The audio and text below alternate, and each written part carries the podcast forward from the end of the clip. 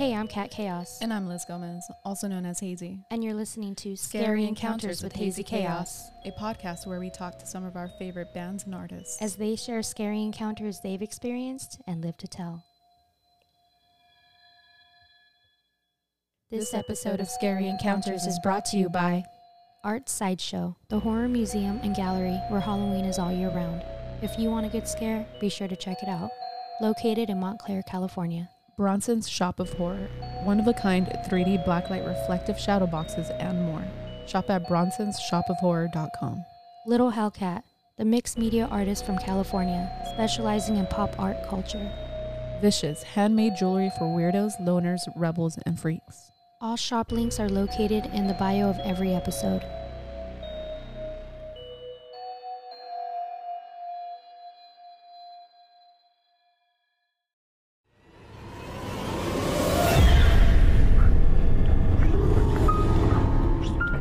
Hello, this is Sayasha, and you're listening to the Close to Home season finale of Scary Encounters with Hazy Chaos.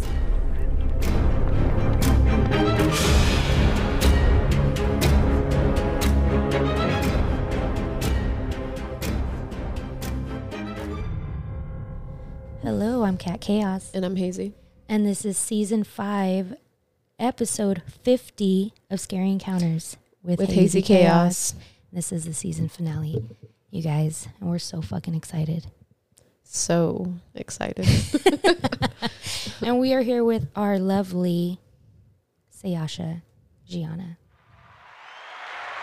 Mm-hmm, mm-hmm. Hello, hello. Those are all the ghosts in the room right now. Literally. You may recognize her because we talk about her in every fucking episode. But she's been on the podcast, season 2, episode 16. That was her first time. And then season 4, episode 33, where we went to the Biltmore Hotel. That was crazy.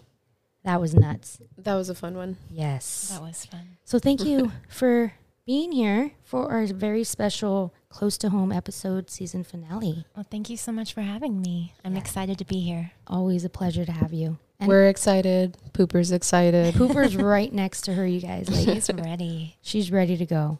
I love it. Aww. For the people listening, maybe they are new listeners and they start backwards, you know, with newest episodes first. Please tell them who you are, what you do. All right. Well, my name is Sayasha. I am a shamanic healer and a teacher. So I do everything from readings to house cleanses. I'm a coach. I teach people how to unlock and activate and strengthen their intuitive abilities.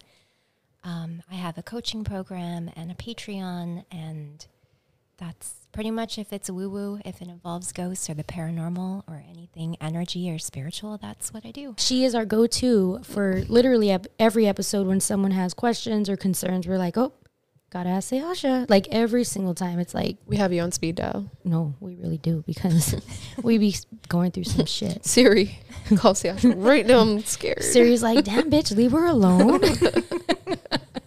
Let her sleep. Shit. What's she doing?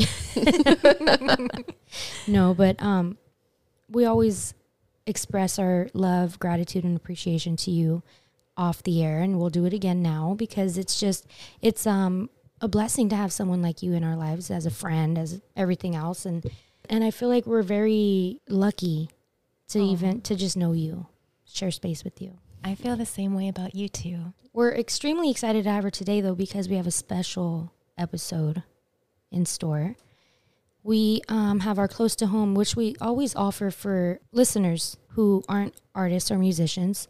Friends and family, just listeners of the podcast. Join the fun. Yeah, we want you guys to join in on the fun and get some answers. And we've had a lot of fun hearing your stories. Yeah, people email, DM us. What else have they done? We've had a couple Close to Home episodes where people come and we do it. In person, yeah. In person, yeah. It's just fun. It's really cool. And today's episode, a couple weeks ago, we asked people on social media if anybody wants to be a part of this episode to email, send in voice recordings, you know, whatever. And we got several and they were really good. And we narrowed it down to 3 and they're pretty fucking crazy. Yeah. Yeah. And it's actually a surprise that Sayasha's here because we didn't announce that she was going to be on this episode. We were just going to say we were going to talk about their encounters on here, but we didn't say it was going to be with you. And surprise, bitches. Surprise, motherfuckers. So hopefully they can get some answers by the end of this episode. And I'm sure they will. Find some comfort in their encounters because, dude, they're pretty crazy. I listened to them beforehand. Shit, I didn't realize how spoiled we are because whenever anything like that happens to us, anything paranormal, we just reach out to Sayasha. She's just like, okay, it's this, this, and that. I know. You know, we're like, thank you. You know what? You're right. And these poor people who sent in their encounters, they've spent like years and years and years not knowing what the fuck is going on. Oh my God, we're spoiled. Oh yeah, we're spoiled. Holy shit. Well, damn. I love you, Sayasha. Oh my gosh, the feeling is mutual. So let's go to the first encounter. Let's just dive right into it, shall we? I think we should, because we have three of them. We're gonna get answers, and then we're gonna talk about them after. So this first one is from a dear friend of ours. Her name is Erica, located in West Covina. Wait, why is she calling me? Erica's calling. She's best friend. Answer it. What if she's in trouble? 1 second. Oh, shit. She said, call me. Uh-oh. Do you think I should call really quick? I think so. Okay. If it involves your cousin and it's a fucking emergency, then... Okay. Sorry, guys. Hello? Can you hear me? Yeah. Are you okay? Yeah, girl. We going to L.A. Oh, God. I can't stand you. Oh my God, bitch. We are literally in the middle of recording a podcast episode. Oh my God. Dude, and I got scared. I thought something happened to my cousin or something. I'm like, hold on. I put everything on pause for this ass. We're just going to be some drunk bitches in LA. We wanted to hang out with you. Tonight? Yeah, tonight. We're on our way. We're like an hour. We're like 2 hours away. Oh my God. Y'all are crazy. All right, let me finish this episode real quick and text me. You have my number now, so text me. Okay, text right now. All right, bye. Bye. Fucking bitch. Fucking cheekies with her? Yes. I'm so sorry. That's so unprofessional. Oh my God. We're leaving this in. It's hilarious. Oh my God, it's still recording? Mm-hmm. Oh my God, I'm embarrassed. We're leaving that in. Okay, I'm back. Okay. I'm sorry. Okay, I'm back. All right. My radio voice. And that's just our first scary encounter. That's right, dude. All right. So this first encounter is from a dear friend of ours, Erica. And she is located in West Covina. My scary encounter took place at a cancer center where I worked for about 10 years. Sadly, patients came and left. Seeing them on the daily really created a bond, and I wasn't surprised that they would come back and visit when they passed. A presence was always there, making itself known, whether it was in a freezing room, flickering or switching of lights, a wheelchair that rolled out of a room, a flower pot on a windowsill found broken on the center floor. Sometimes we'd hear creaks as if someone walked by. I have plenty of memories of walking past a treatment room after hours, seeing someone sitting in a treatment chair when the room was vacant. By far the scariest encounter was one early 6 a.m. morning in 2016 when my cousin and I arrived to work. We entered through the kitchen, turned right into the hallway, passing the locked pharmacy room on the left, aka the boss's room. We heard music playing. We thought our boss was there early, which was unusual, so we knocked so we could say good morning. No one opened the door. That's odd. But we continued down the hall, made a right, and settled at our desks. We buzzed her via speakerphone. Nothing, just music. We walked over and knocked. The music stopped. Again, weird. We walked back to our desk, confused as fuck. Oh well, she probably doesn't want to be bothered. On with the day.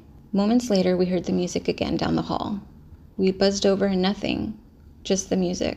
We walked back again because this was just getting creepy. Just when we were going to knock, the music stopped. The door had this tiny hole by the handle, so I took a peep through it. There by the desk, I saw a woman sitting on a chair, resting her hand on her face. She didn't look like my boss. I backed up quick and I told my cousin. She then went to look through the hole and jolted back with a scream. She took off running down the hall at light speed, just as Darth Hamid would say. I was scared shitless, so I ran with her.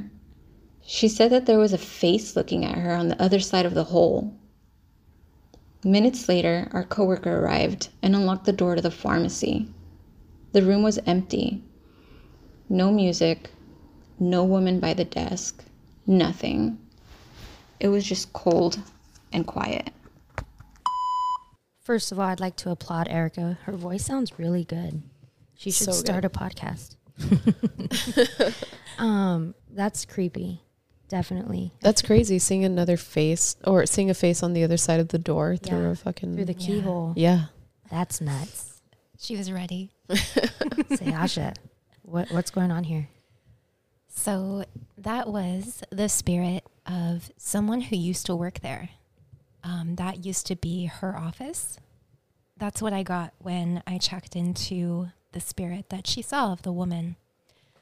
And when you work somewhere where a lot of people are transitioning, there is a lot more activity. There's almost an energetic portal that opens for people to transition easily. And it's really important for people who are working in those kind of environments to cleanse their auric fields regularly. It's very easy for people to pick up, you know, maybe the despair, the fear, the sadness of these beings within that transitional space. So anyone I know who works as a nurse or a doctor or in a center like this, I always encourage them to sage themselves when they get home, to take salt baths regularly, and to pay attention if all of a sudden they're starting to feel kind of funky or feeling sad for no reason or feeling a little depressed, to make sure that they're cleansing their fields, because they are interacting with all these spirits. And everything she described, seeing people in a chair, things moving, things breaking, that's all very normal for that type of environment. But the woman that she did see in that room was someone who was connected to the room. Oh. Wow. Yeah. I love it. Erica, thank you so much for sending in your encounter. We appreciate you. And we appreciate your support. Thank you for being a frequent listener of the podcast. Next up we have, she is going by Godzilla Jess. And her encounter goes like this. Hey everyone, I'm Godzilla Jess, and I'm here to tell one of my close to home scary stories for the Hazy Chaos Scary Encounters podcast. First, let me start off by saying thank you guys for letting me tell my story. I love this podcast, so it really is an honor. Let's get into it. When I was a little girl, about 5 or 6, for whatever reason, I used to think it was a safer idea to sleep with my bedroom door open rather than closed. I guess it made me feel closer to my parents or whatever. Anyways, one night, I decided to go stay the night at my grandparents' house, and the way their house is set up is kind of strange. So, at the beginning of the house starts this hallway. It's a long hallway that wraps around the entire house to the back. And along this hallway are rooms.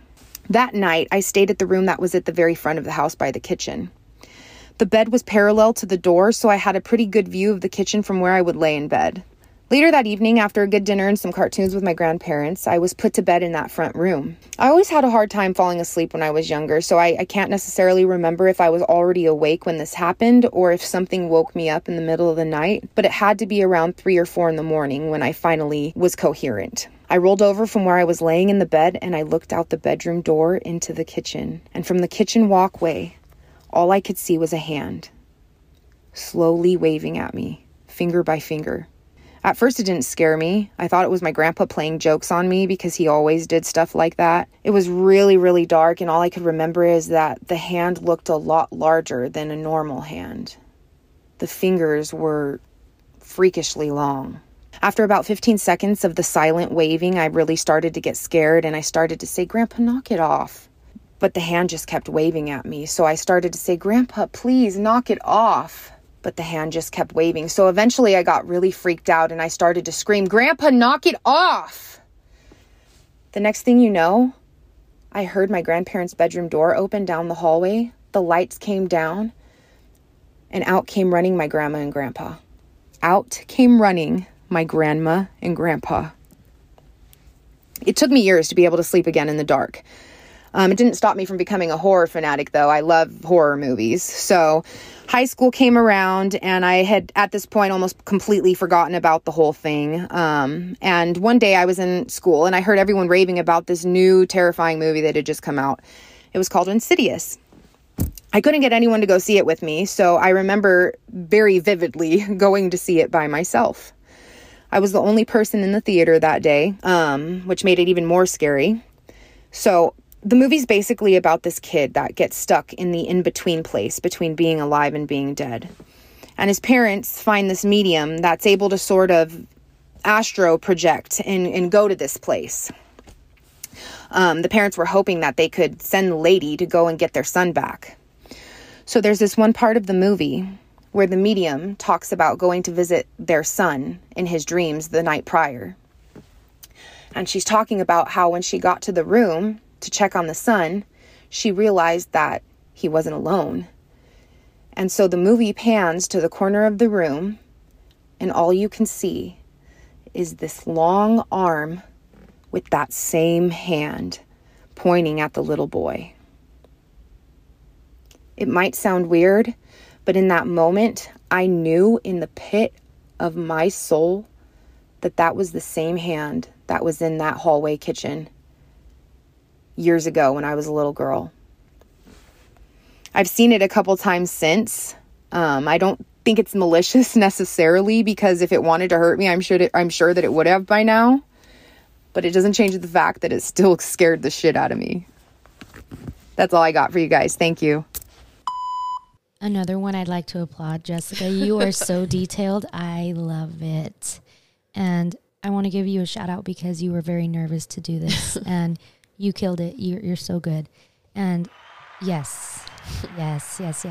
I don't know how many times I got the chills while listening to that. That one gave me the chills. I love Insidious. I fucking love that movie just because it's so fucking creepy, you know? Like, I feel like obviously that kind of shit can happen. Yes. And she is dying for answers. She's like, I have no idea. I'm an adult now and I'm still scared shitless of this. Sayasha. And she doesn't know that Sayasha's going to answer this? She doesn't. So, ooh, so surprise. Sayasha, what's going on, baby? I'm so excited about this one. I could talk about this all day. Oh, my. All day. We got some time, girl. So it's really, really common for people's experiences to mirror back to them in media. And the reason for this is that when you're in that creative flow, you're actually channeling. And because we're all connected and we share a consciousness, a lot of what goes into movies, a lot of what goes into these stories, even if it's fantasy, if it's sci-fi, if it's futuristic, is real in some capacity. And a lot of inspiration that goes into horror movies is from what people picture in their mind's eye when they're in that creative process. So a lot of times it's real. What you see on the screen, even if it's fantasy, is real. So what this is for her is her alien friend. Oh, wow.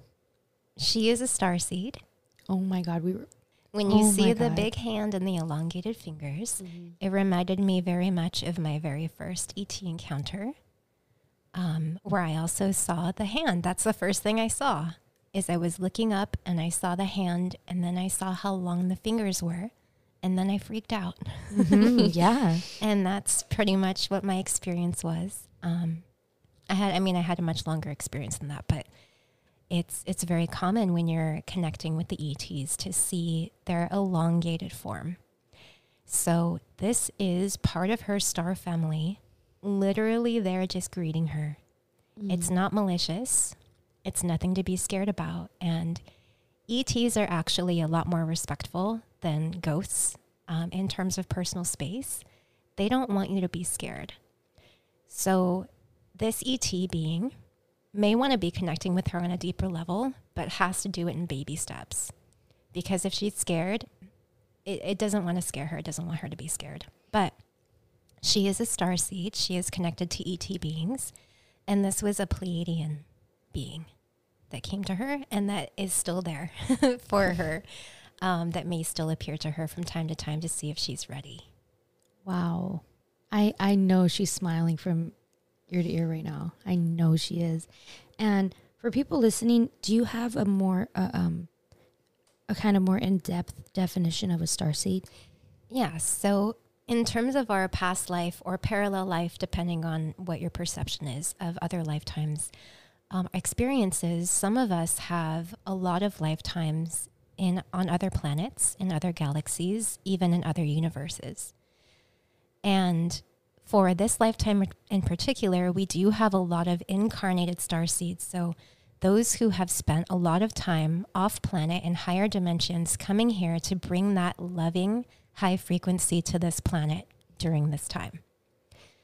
And when you have these connections, you are naturally more connected to the ETs. You're really very different, very, very different. Mm-hmm. Sometimes you may even physically look kind of like the race that you are, the alien race that you're most connected to at this time, or the most recent ET experience that you had. We talk about Pleiadians and Arcturians and all these different types of aliens, but really, if you're a starseed, you've probably been many, many different types of ET. And for them, there's not a whole lot of difference. They're so unified.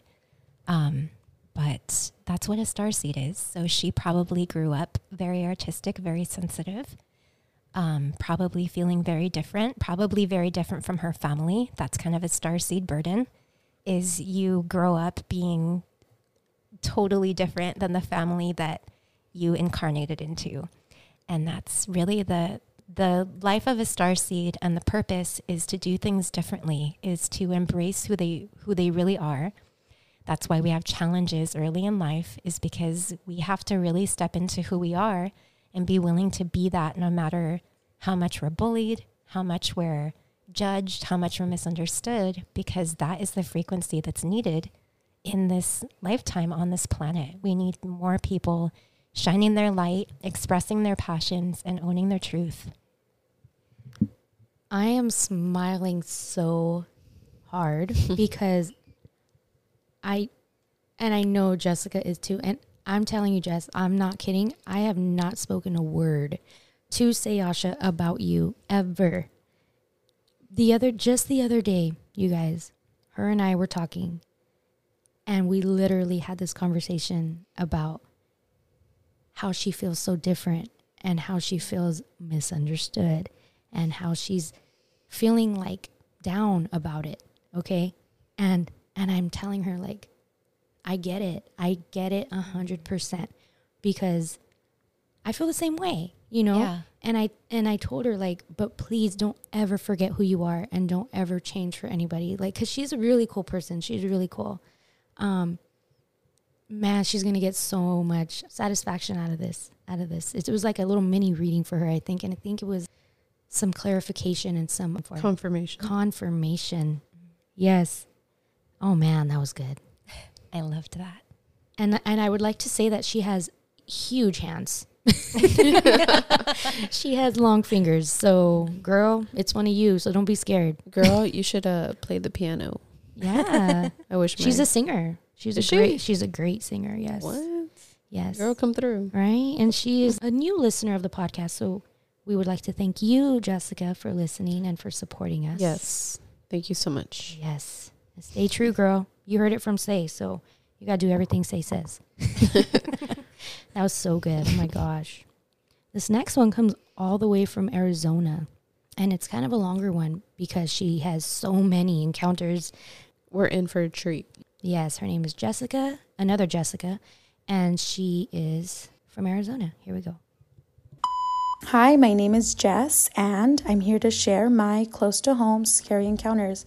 I want to say thank you so much to Scary Encounters with Hazy Chaos for giving me the opportunity to share my scary stories.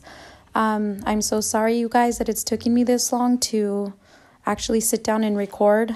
My life is crazy. The kids never leave me alone. So let me just start by giving a little warning. My stories are 100% real, and I'm a little nervous to share them because scary things tend to happen and follow shortly after I share my experience and my stories with you guys. So I really recommend that you guys guard yourself and give yourself positive energy and rebuke any negative, evil entities that may follow after my stories. I really do apologize if that happens. I don't mean for any negative to hit anybody's ears or go that way. I'm just sharing my experience, my stories, and they're true stories. All right, so let's start with a little bit of background of me. So when I was a kid, I always grew up in my childhood home in Norwalk with my mom always saying that she saw things, she feels things, sees shadows, and I would always wonder, like, oh, I wonder what it would be like to see something scary. And I was always so intrigued by scary movies. And when I remember one time my mom said that she would see this little figure, boy or girl, crouched down by the couch, and she said she would look and she wouldn't see anybody in particular, but she knows she saw a figure for sure. Another time she had shared with me that she remembers seeing the deadbolt literally like lock shut, and she said that was really scary. Other times she would hear the cabinet doors opening and closing, but never actually seeing them, just you could hear the latches. So I've never experienced anything freaky when I was a kid, but I always wanted it. Like, I wonder what it would be like if I experienced it for myself. There was this one time, me, my mom, my sister, even my aunt, we would be home, and whenever a bedroom door was shut, it didn't matter what bedroom door, we would hear all the furniture as if furniture was being rearranged in that room. And we thought it was so weird. We would open the door and nothing would be out of place. Nothing would be odd. It was just what we would hear. And it wouldn't happen suddenly. It would just happen randomly. Like, oh my God, who's in that room and what's moving around? So let's fast forward to the good part. So let's start with 2011, the very first time something creepy happened to me. My husband at the time, my husband had a grandma who owned a property duplex in Whittier, uptown Whittier, and we lived on the street called Milton, and it was the historical area. And on that property, I stayed on a duplex with my husband, who was my boyfriend at the time. It was a studio in the back, a one bedroom in the middle, and then in the very front was a 2-bedroom home. So when I first moved in with him, we rented the studio in Whittier, and it was a random night. We were getting ready for bed, we're laying down, and all of a sudden I hear behind our heads a loud bang. It was like boom.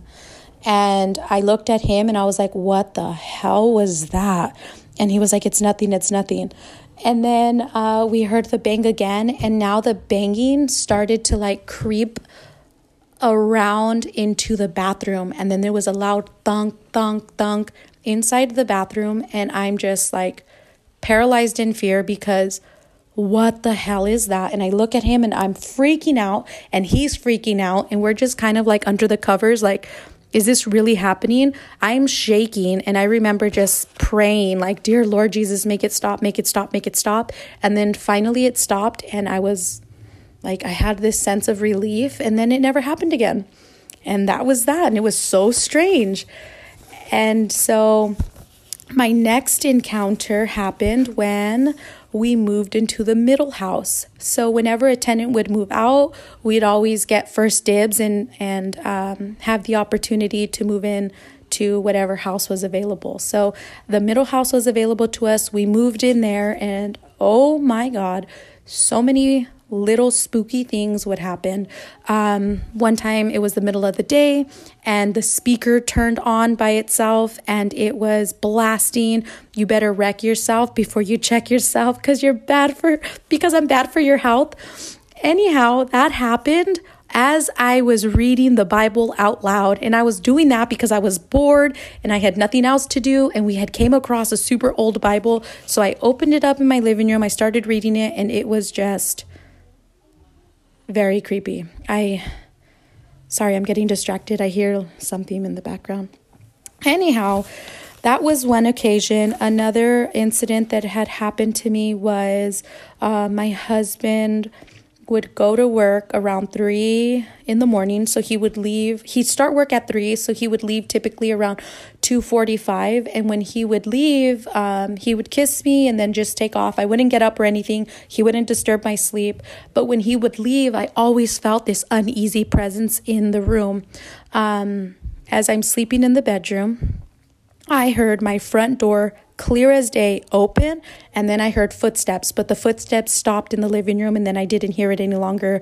So I yelled out for him like, "Hey, babe, is that you?" And I didn't hear anything, so I was really scared. So I get out of bed, and sure enough, I go in the living room, and my front door is wide open, and it's 3 o'clock in the morning, and I'm like, there is no way that just happened. I quickly slam it shut. I lock it. I go back into the room. I get my phone. I call Josh, and I'm like, what? Like, did you come back in the house and forgot something? Did you leave the door open? I think somebody's trying to break in. And he reassured me that it wasn't him and that I'm just crazy and that it was not a big deal. But I was like, no, this is a big deal. This is really scary. Whatever, kind of brushed it off. Another night, I remember hearing my furniture creak, and my mind is wild. I pictured as if there was like this little goblin crawling on my furniture and just crouching down and sitting on it. And I would feel as if someone was in the room watching me. And this would happen every time my husband would leave for work. Always at 3 a.m. It was so spooky. Another incident that had happened to me in that same house was I would get sleep paralysis. But before the sleep paralysis would hit, something ugly would happen.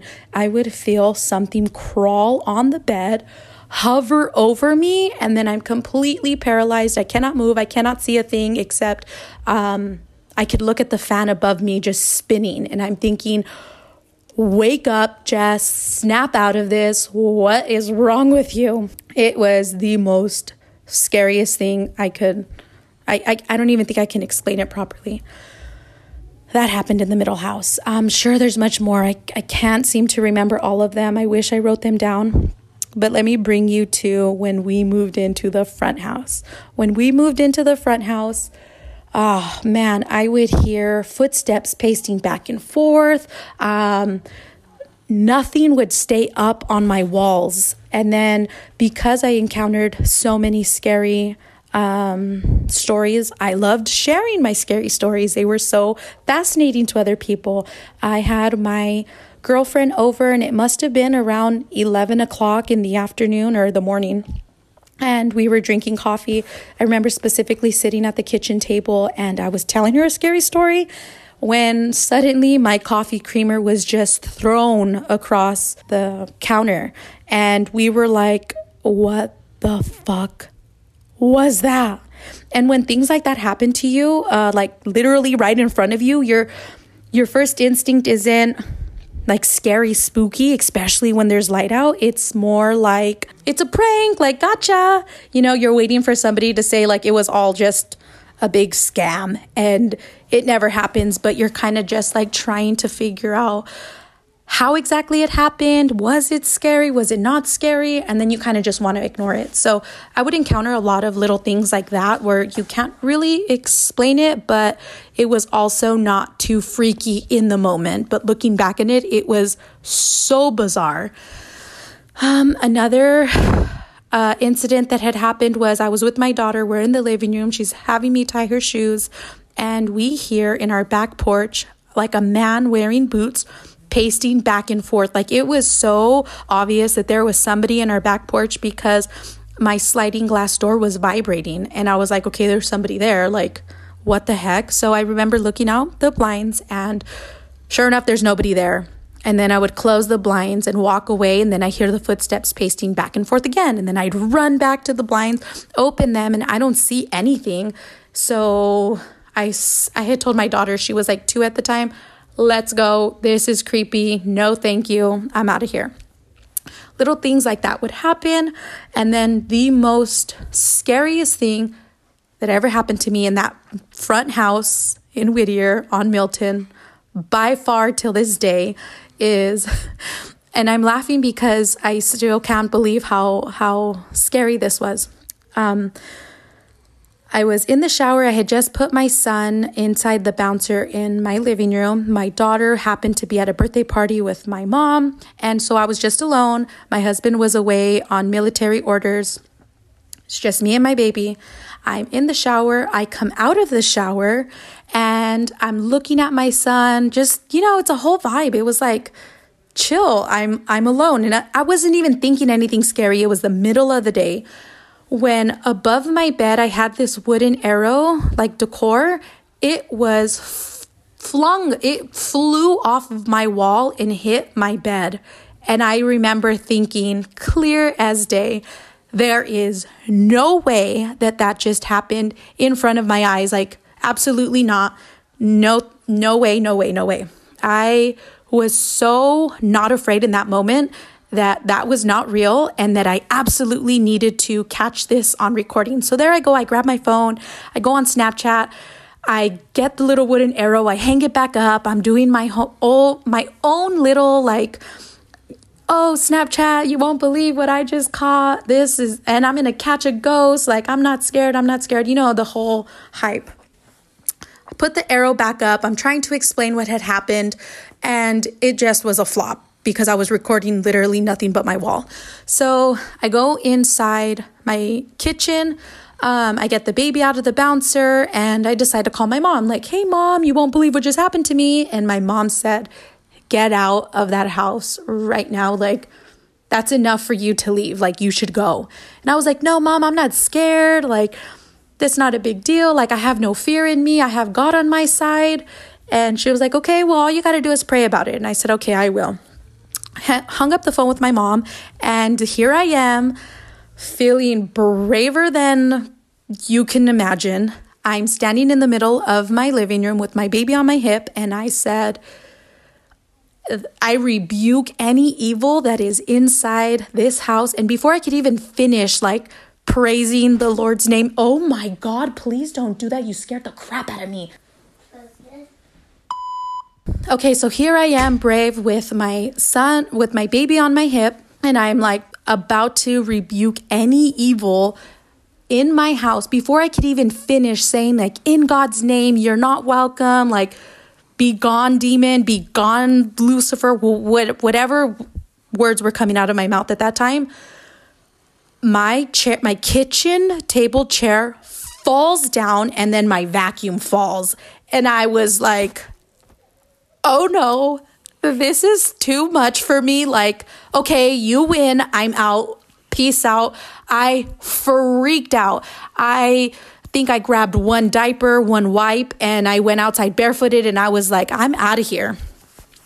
And when that happened, oh, I'm getting the chills. When that happened, I'm like, well, what do? I left my phone. I, like, who am I? Somebody called 911. I was so scared. Like, you guys cannot imagine the fear that I had, but I also felt very brave that I was able to get out of there. So I go to my neighbor, I'm telling them the story. I'm like super pumped up because I can't believe this just happened. It was so real. Like, the vibes in that house were so dark and evil. I was like, please come back inside the house with me. Like, I need someone, and I need to get my keys. I need to call somebody. Like, I need to get my stuff, but I don't want to go back in that house alone. So my neighbors were like, okay, like, no worries, Jess, like, we'll go in with you. They come in, and they don't even make it past the front door when they're like, oh, we're going to stay right here. Like, it was just such an evil presence. They didn't even want to step foot in the house. So they said. And I was like, that's fine. Just, like, watch me, but don't let the door close. Like, I'm really scared. They were like, don't worry, I'll guard the door. But they could see, like, the chair was literally on the ground, and my vacuum was flipped over. Like, it was really scary. Anyways, I'm thinking, what do I do? Who do I call? My mom's over there. Josh is away. And I was like, oh my God, my sister lives right down the street. I'm totally going to call her. So I call my sister, and that was probably the worst person to call because she's a skeptic. She doesn't believe me. Everybody thinks I'm crazy. No one believes my stories. And my sister's just like rock on, like all about the crazy, scary stuff. So when I told her, she came to my house in a heartbeat. She has my back. She's awesome. She said, I got some sage, brand new sage. Let's burn it up and let's sage the shit out of your house. And I got you. And I was like, okay, thanks. So my sister comes in and I was like, look, let me show you like what happened. This is what happened. And then before I could even like go step by step of replaying exactly what took place, me and my sister are in front of my bed. I'm pointing at the wooden arrow that's I'm getting shooken up. The wooden arrow above my bed when suddenly it sounds like an earthquake took place in my house. Like it's rumbling and we hear a loud rah, like this roar that we felt in our core. Like it was so scary. Me and my sister looked at each other and were like screaming because we could not believe what we just heard. And she was like, F this, let's go. And so we run out of the house. I run out of the house. My neighbors are outside and we were like, did you hear that? And they were like, hear what? And my sister was trying to explain to them what we heard. And they were like, no, we just heard like you guys vacuuming. And I was like, vacuuming? Like that is the most randomest thing my neighbor could say that she said she thought she heard. Anyhow, that happened. So scary. After that, I felt like I was just looking over my shoulder. I was so jumpy all the time. I didn't feel safe in that house anymore. And then I kept thinking like, what if whatever evil is inside this house wants my children? Does it want me? I was just terrified. I was like, nope. So long story short, we end up moving, which brings me to I moved back into my childhood home. And there is where I felt and experienced a lot of scary stuff. I heard bare feet walking on the tile floor. I would also hear kitchen cabinets opening and closing. I would hear dishes settling in the sink. And you always felt that there was something in that house or something was always behind you. And you would look over your shoulder and you wouldn't see anything. But in that home, I always felt the most comfortablest because it's my childhood home. I grew up there. So it was like home. It felt okay. And so I was never too scared. But every experience that I would have, my husband always said, no, you're crazy. No, it's in your head. He's such a skeptic until he said I've never actually seen a figure before, but he said he did. He was inside our master bedroom when he saw a black figure. It was about the size of a like 9-year-old girl, crouch and crawl from one end to the other very fast. And he said it spooked him so bad, he didn't even want to tell me. He said he saw it, wanted to forget about it, and never bring it up because he was just like, there's no way I actually saw that figure. And I was like, oh my God, that is really scary. And then he started to experience sleep paralysis. And then little things like that would happen. And then my sister actually came up with not the idea. She had told me, she goes, hey, I think there's a mimic in the house. And I was like, you think so? Because I was just sharing with her that there was one night I was really tired because my babies would keep me up all the time, constantly waking up. So I finally went to sleep with one of them and I heard what I thought was my daughter coming in the room and I'm thinking, just pretend you're asleep so she doesn't wake you up. And then I hear it crouch down, go to my ear and I hear, Mom. And I keep thinking, just pretend you're asleep. She's going to go away. I really don't want her to wake me up. And at the third mom, really close to my ear, it went, Mom. And when it growled in my ear, I felt its breath, every single little hair on the side of my face move. It was so creepy. I opened my eyes to see what the fuck was in my ear. And I'm all of a sudden paralyzed and I'm just stuck right there. And I'm in this like terrible realm of I don't know, God knows what. And I remember thinking, like, it was the longest 60 seconds of my life when I was finally able to, like, let go of that. I was crying, sobbing. I could not believe it. But not only that had happened to me, I would hear, like, little whispers of kids, like, just in the house. It was so strange. I would also, let me see, what else would I hear? Oh, there was this one time where I was home alone and I could hear my daughter calling my name from the other side of the house. Like, she was in the bathroom asking for toilet paper. So simple. She was like, Mom. And I'm like, what is it? And nobody's in the house. I'm like, what the hell? And then I look at the time and I'm like, dude, she's in school. Like, that is so weird. I know I heard her clear as day. Another incident that had happened with this whole mimic, my sister was over, my nieces were there, and I had went in the back room with my niece because she was always telling me that she's kind of spooked. It just gave her, like, creepy vibes. So I'm in the back room with her, and when we come back into the living room, my sister said, why did you guys scream? And I said, scream? What do you mean? And then my daughter said, yeah, I heard it too. Me and Auntie Net heard, like, it sounded like a woman scream, like you startled Jade and you hear like just a woman scream. And I was like, no, you guys are crazy. Like, nobody screamed. And my sister's like, I swear on everything, we heard it so loud. It was in the back room. We heard a scream. I can't explain it. I till this day, we don't know what it was. It was just, I don't know what to make of it. I feel like there's so much more little things that have happened that that are juicy that I just can't seem to remember right now. I hope you guys are disappointed in my scary stories. But that's all, folks. That's all I got. Let me see. Okay, I guess that's it. I can't think of anything else. And if I do, I will send it in. Alrighty. Bye. Holy shit. That was a lot of fun. First of all, Jess is so funny.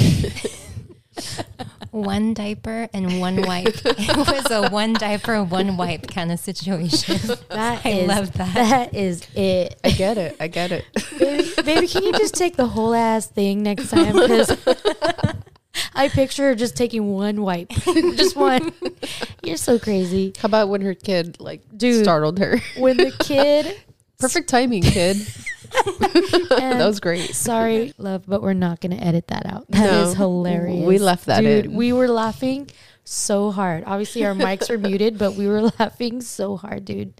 But yeah, shout out to your sister, Jeanette. She is a down-ass bitch, and she is always down for you, her family, and for us, and we appreciate her. You know what's crazy is that I remember when Jeanette first told us about that story. Yes, it was years ago. Yeah, it was. We were having like a backyard boogie. Oh, we had like the fire pit, the whole thing, and then she started telling us about her ghost stories. Yes, I think Jeanette was our first like scary encounter. She was our first. She popped our cherry, huh? Yeah, before we were actually recording. Like I think that's what kind of you're right set it off.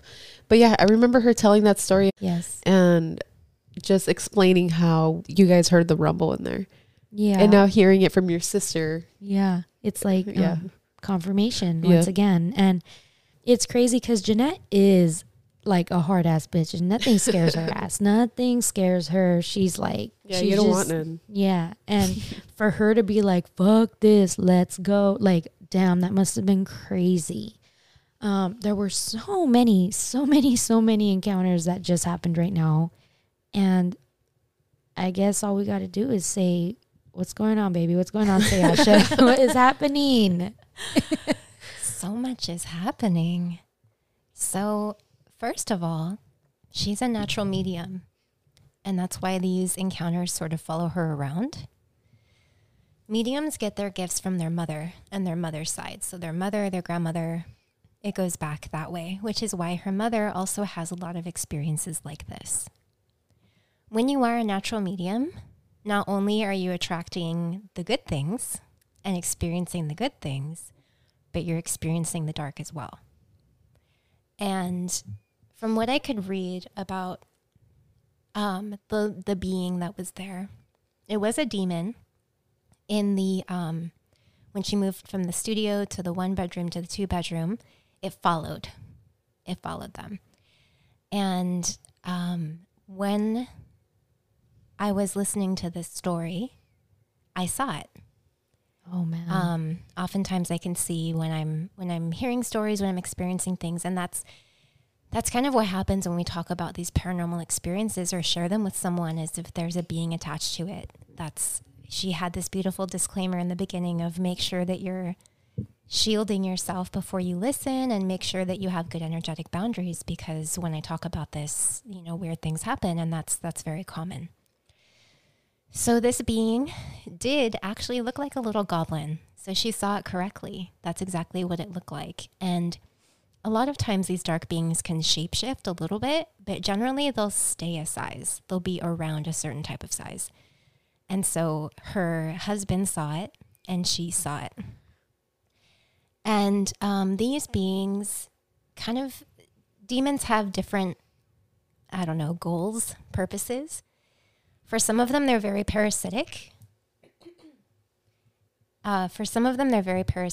In terms of our energy fields, and they're attracted to people with a lot of light and a lot of energy so that they can either get that energy from them by kind of sucking it from them or through fear, through scaring them. Some demons actually get energy from fear, and so they like inciting fear. And that's what this little demon was, is the more it could make scary noises and do scary things, the more energy it would get, the more satisfaction it would get. And when I was listening to this story, this demon came through. And so I put him in the corner and I said, stay there while I finish listening. So he sat there in the corner. And yeah, apparently this being followed her from place to place. It was responsible for the thumping. That's really common when you have kind of like a demon or a dark entity in the house, is the thumping or scratching. A lot of people say that there's like creepy scratching, but those big loud sounds are demonic. And sleep paralysis is also from a dark entity holding you, kind of oftentimes. Not, I wouldn't say 100% of the time, but most of the time sleep paralysis is some kind of being holding you in that in-between space between sleep and awake where you're still in the astral realm. And yeah, that's what she was experiencing. That's the things flying off the wall, the vacuum, the chair, all of that was that demon trying to be scary. And the truth of the matter is that demons, especially of that kind, don't have a lot of power, so they have to do that. That's the only way they can get a rise. That's the only way they can get the energy they need, is to be scary as possible. And there are some different experiences that she had in her childhood home when they heard the furniture moving and they heard the kids. There's a whole family in her childhood home, like a family of spirits that lives there. And that's also very common. In homes that are a little older, is sometimes it won't just be one or two spirits there, a whole family will hang out. And that's what she was experiencing there. And she was experiencing it so vividly because she is gifted.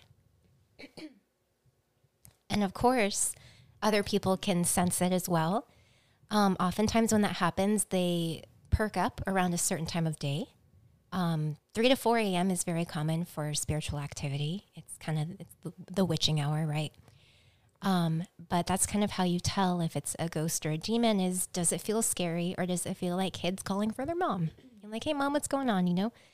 And you can really feel in those situations, but which is which, if it's scary, if it's not scary. But if you've had a lot of scary experiences, and this is why demons tend to target the gifted, is they want you to be scared by every paranormal experience that you have so that you shut your gifts off. Because if you're scared of everything paranormal, if you experience something so frightening that you just don't ever want to experience anything like that again, you can actually shut your third eye and you can opt out of your spiritual gifts. And this is also another thing this being was trying to do, is trying to get her to completely shut down. Because what happens, and this happened to me, is when you are gifted and you begin to open to these experiences and you learn how to discern and you learn how to protect yourself, is you become very, very threatening to demons. they do not want you to become what you will become if you step fully into your gifts. And so they will try to scare you and terrorize you and fill you with depression and all kinds of things to keep you from stepping into your gifts. And that's what this demon was doing. It did follow them back to her family home.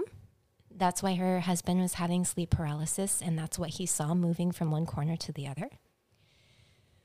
When I finished listening to this story, I spoke to the demon, and I essentially crossed the demon over, or transmuted the demon. So she should be experiencing some relief. I would recommend, anytime you clear something out, sometimes there is energy that can linger, and it's not the being itself, it's kind of more of a poltergeist type of energy. So I would recommend saging the house. And then in terms of the family that lives there in her family home, it's really up to the homeowners to decide if that family can stay or not. She can decide if it's too much, or she can even tell them at certain times of the day to quiet down. If they're being too loud, she can say, hey, you can stay here, that's fine, but stop making noise at 3 a.m. because I need to sleep. And that's a perfectly acceptable boundary. If she's not comfortable with that family there, she can also tell them to leave. So it's really a lot of authority that she has. And the reason that her, sorry, when the demon came in, the reason that her prayer didn't work when she was praying and rebuking it is because demons feed off of fear. So even if you're standing there telling the demon that it can't be there and you're rebuking it, but you're really actually very scared of it, it's not very effective. And it's really important to remember who you are. And so much of our fear in general in life comes from forgetting who we are, comes from forgetting our power. And the truth of demons of all kinds, of all dark entities, is that we always hold sovereignty. They don't have power in this realm. It's ours. This is ours. If it's your home, it's your home. And standing in your power is a really important practice, especially if you have these gifts, learning how to set really strong energetic boundaries for what's allowed to speak to you and what's not. Because if you are a gifted medium, there are going to be spirits trying to get your attention all the time because they need a lot of help. One last thing that I'll add is the footsteps, the boots that she heard walking outside was not something scary. It was actually a grandfather figure, the boots sound. When she described someone walking out in the back and she kept looking out and there's no one there, I was getting a grandfather figure and I was getting like a protective walk, like when you're keeping guard of something. That you're walking back and forth guarding the space, that was actually something very protective for her. So there was a lot to discern in this story because so much is going on, but she has a whole family living with her. She has her grandfather or a grandfather figure protecting her. And then she had this little being who will not be bothering her anymore. My goodness. May I ask, wow. The part that really, really got me was the mom part where she felt, I thought you were sneezing, where she felt a small body. Oh yeah. And it was saying, mom, mm-hmm. That shit, like I felt it in my bones. Like it tripped me out. Now, was that also the demon? Yeah. Okay. They're very tricky like that. Especially if they're fear-driven demons, they will get really creative in how to scare you. Because that was really creepy. Dude. I would have one diapered that situation. That was really creepy. They tend to mimic things as well, right? Yes, they mimic things. I remember Karen talking about that, how she lived in a house too, and she heard somebody, like the roommates calling each other, almost mimicking. So that's where my mind went when I heard that part. So what Jeanette said, she literally said it was a mimic. That's accurate. Jeanette or Jessica? No, Jeanette said that. Jeanette told Jessica, I think there's a mimic in the house. Oh, I see. Yeah. You go, Jeanette. Jeanette, you go, girl. Shit. She knows you know what's your up. Shit, bitch. Okay. Now, Jeanette. She doesn't know how to wrestle, though. Oh, my. Sounds like a challenge. Round two, bitch. Let's go. So Jeanette lives in that home now. She lives there with her daughter. Okay. Just them two. Good. Jessica lives in Arizona now. Yeah. So Jeanette also has the power, the authority to do what you said with your advice, right? Yes, absolutely. Okay. Yeah. When it's your home, it's your domain. In the same way that your energetic field is your domain and you decide who's allowed to touch your energy or not, your home is very much the same way. And you can set boundaries around who is allowed in and who is not allowed. Wow. Wow. This episode is so good. I feel like Erica and the two Jessicas, I really, really hope you guys feel some type of comfort and closure after listening to this. Oh, man, because I do. Welcome to our world. Yeah. Because we always get spoiled like this. I didn't. You know, I always knew we were very, like I said in the beginning, very blessed to have her. But damn, like we mentioned, these three people have been wondering for years what's going on. Mm-hmm. And we're literally a call away. Like, oh my God. God. Well, I'm happy that we got to help, though. I'm sure each of them have some type of, like I said, comfort and closure. And also, Sayasha can be a call away for you as well. Yes. You can find her on Patreon. On Instagram. Yes. What's your Instagram handle? My Instagram is sayasha.gianna. My Patreon is patreon.com/Sayasha. And I actually offer a service now where if you have a paranormal experience that you would like for me to interpret for you, give you some guidance and some insight, you can sign up for that service, Paranormal Answers. I also offer coaching if you have these kind of abilities and you've always wanted to explore them and learn more about them. I have a coaching service where you work with me one-on-one for 6 weeks, and I teach you all kinds of techniques and rituals and practices based on your particular gifts. If you just want a little taste of what I do, you can sign up for Patreon.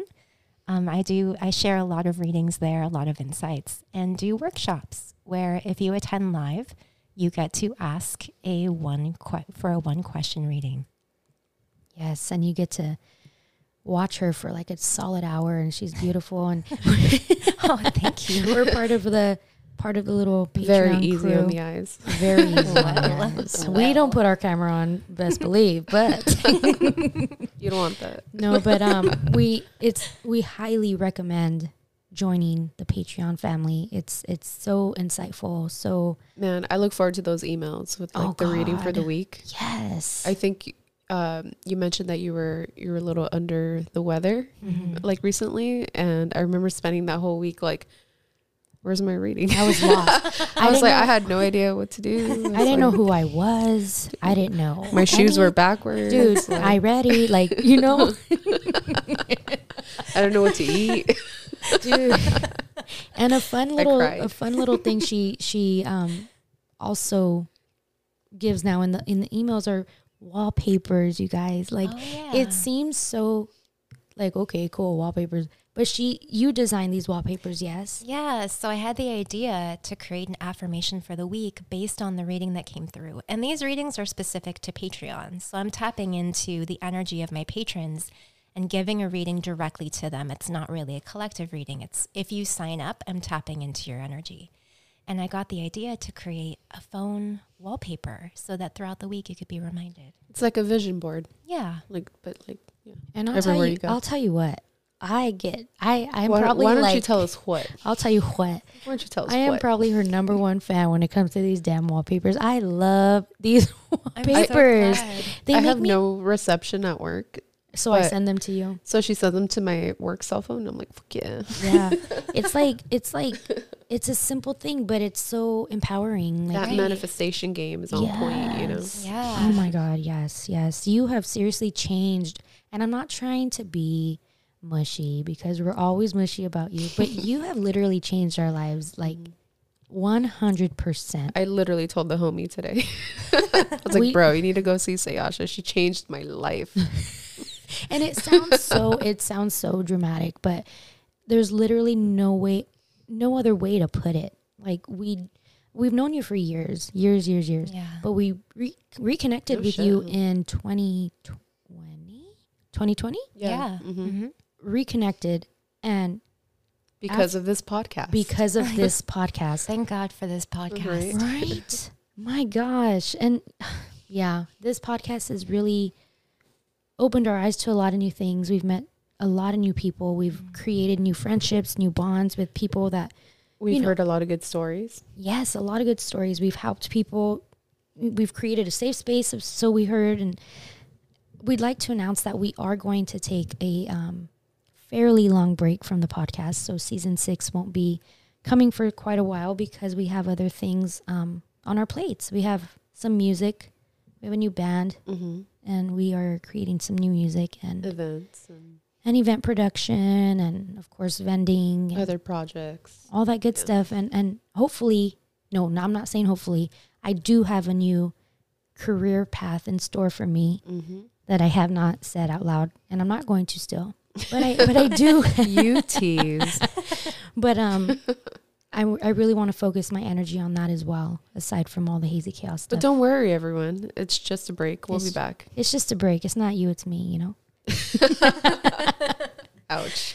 We'd like to give a shout out to everybody on season 5. It's been so much fun. It's been so much fun. This is so much fun. This is episode 50. What the fuck? I did not know. Jays. I did not know we'd be 50 episodes in what? 2 years. Yeah, that's crazy. Wow. And people are still listening. You guys are. God bless you. You guys are weird for putting up my voice. Let's see. So. People we've had on season 5, of course, episode 1, we had Nicolette. Dude, always so much fun listening to her tell her stories. She did Haunted Mansions. Oh, man, that one was a fun one. That was a lot of fun. And actually, Jackie O, our friend, we asked a question during one of the episodes, and we're like, what would you guys want us to research next? Yeah. And she mentioned haunted bars in LA, which I think is a great idea. We should do that next. I mean, we should go to the bar, and we'll definitely give that one to Nicolette, see if she wants to do it. She does such thorough research on these episodes, and it's like we just sit back and listen to story time. It's awesome. But shout out to Nicolette. Shout out to JJ from the Devotchkas. Oh my God, that one was fun for me. That was a lot of fun. She's a crime scene cleanup person, and that episode was so special to me because obviously one of my favorite bands of all time, Devotchkas. What the fuck? Mm-hmm. Shout out to JJ, love you, boo. Adam and Meg Bones. Oh man, they moved away to Florida, but I'm glad we caught them before they left. That one was fun. That was a lot of fun. That one was really, really good. What else did we have? Oh, Bronson's Shop of Horror. She was cute. She was fun. She was so much fun. Girl, you remembered more details about our episodes than we did. She was bringing up, little fun facts. I remember on this episode, you guys talked about that. I was like, oh. We did? We did? Ooh, cool. Thank you. And she's one of the season sponsors, so. Yes, and she's manager, too. She knows her shit. We got Rundown Creeps. That was a good time. Oh, I love those boys. That was a lot of fun. Those guys are awesome. Obviously, Gabby Mercado. Gabby. Ooh, gotta give it a Gabby. Little hot ass. Mm. Yes, that one was so much fun. Very insightful. Julie Potts. That one was awesome too. That was a lot of fun. I remember that one. We had actual activity here in the house. It was crazy. Our mics turned off. We lost half of an episode. Dude, that we were halfway through the episode and everything just shut off. Mm-hmm. Oh my gosh. And we lost it. It was crazy. Yep. We had to start over, but it ended up being a really good episode. I mean, it was a fun experience. Julie, love you. Next up, we got Monica Zavala. That one was fun. That was hilarious. Yep. It's always so much fun with her. So genuine. Monica, love you, bitch. Yes. And Art Sideshow, the Horror Museum in Montclair, California. That was really fun. That was fun. We had to fucking pick up all of our shit and take it over there and just set up again in the middle of a tour. Yeah. Yeah, so there was people walking around, checking out the different displays that they have there, which are very amazing. Please, if you have any time to go check that out, make sure you stop by for a bit. But yeah, we were doing the interview in the middle of a tour.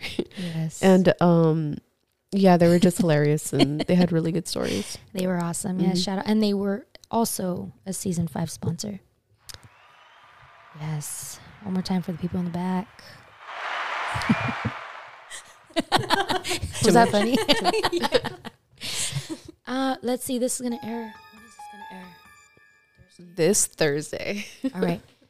Also, if you are free, if you guys are free on March 11th, which is this Saturday, please check out Art Sideshow's pop-up event. It's going to be taking place on location at their museum outside in the parking lot. A lot of vendors and artists. We're going to show up. Mari is shooting the event, so doing some videography. Mari, so that's awesome. A Scary Encounter fans. Veterana. And listener's favorite. Thank you, yes. Yes, she is. And we'll be there, so, you know, if you want to come take a picture with us and stuff, you know. Shut up. You're annoying. $50 per person. You're crazy. Also, our Scary Encounters live event will be happening April 22nd at the Offbeat in LA. And Sayasha will be joining us. I will be there. Yes, you will be doing live readings, I'm assuming. What are you going to offer that night? It'll be a surprise. Ooh. Honey, I got some time. Just kidding. Okay. Aside from our sponsors as well, they're going to be set up. Art Sideshow is going to have some cool props set up from the museum. And I think I'm going to drop the lineup right now. We are going to have Swine, who was on season 1, dude. During the pandemic, we interviewed Zach and Duke of Swine. Really dope local band. They're going to be performing. Also, Rundown Creeps, our good friends. Love them. Oh, don't forget to listen to Pigs Radio, because Zach from Swine, he's in that podcast. And shout out to Mario81. He's the shit. Yes. Love that guy. He's awesome. Very supportive. Mm-hmm. And you guys, we got John Mazari, the music composer of Killer Clowns from Outer Space. He's going to be there doing a meet and greet, and he's also going to do a live performance. That's crazy. I'm tripping. I know, right? He's like an uncle. He's fucking dope. I love him. Yeah, he's a good guy. And his wife. Yes, Amy, great people. Yes, so April 22nd at the Offbeat, Scary Encounters Live. Yep. And want to thank you guys for listening for 5 seasons, 50 episodes. It's crazy. Jeez. Again, we're going to be taking a long break, but we'll be back eventually, and hopefully, you know, from being in the band, we'll meet new musicians, new bands, and we'll interview new people and hear some new shit and have some new content for you. Yes. Please share our podcast with all your loved ones. And your hated ones too. Your mama, your daddy. No. But thank you guys for 5 seasons of this bullshit. And I'm not going to say we'll see you next week, because we won't. So take care, and we'll see you when we see you. We'll see you at this show. Yeah, we'll see you April 22nd. And Sayasha, thank you, love, for being here. Thank you so much for having me. It's been an honor. Ah, I love her voice. Let's just end it there. Edit that out. Okay, bye.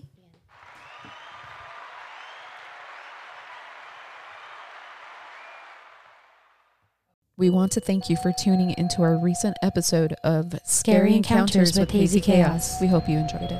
If you would like to submit your scary encounter, please email us at hazy.chaos@yahoo.com for a chance to be featured on an episode. If you enjoy this podcast, please don't forget to rate, leave a review, and subscribe.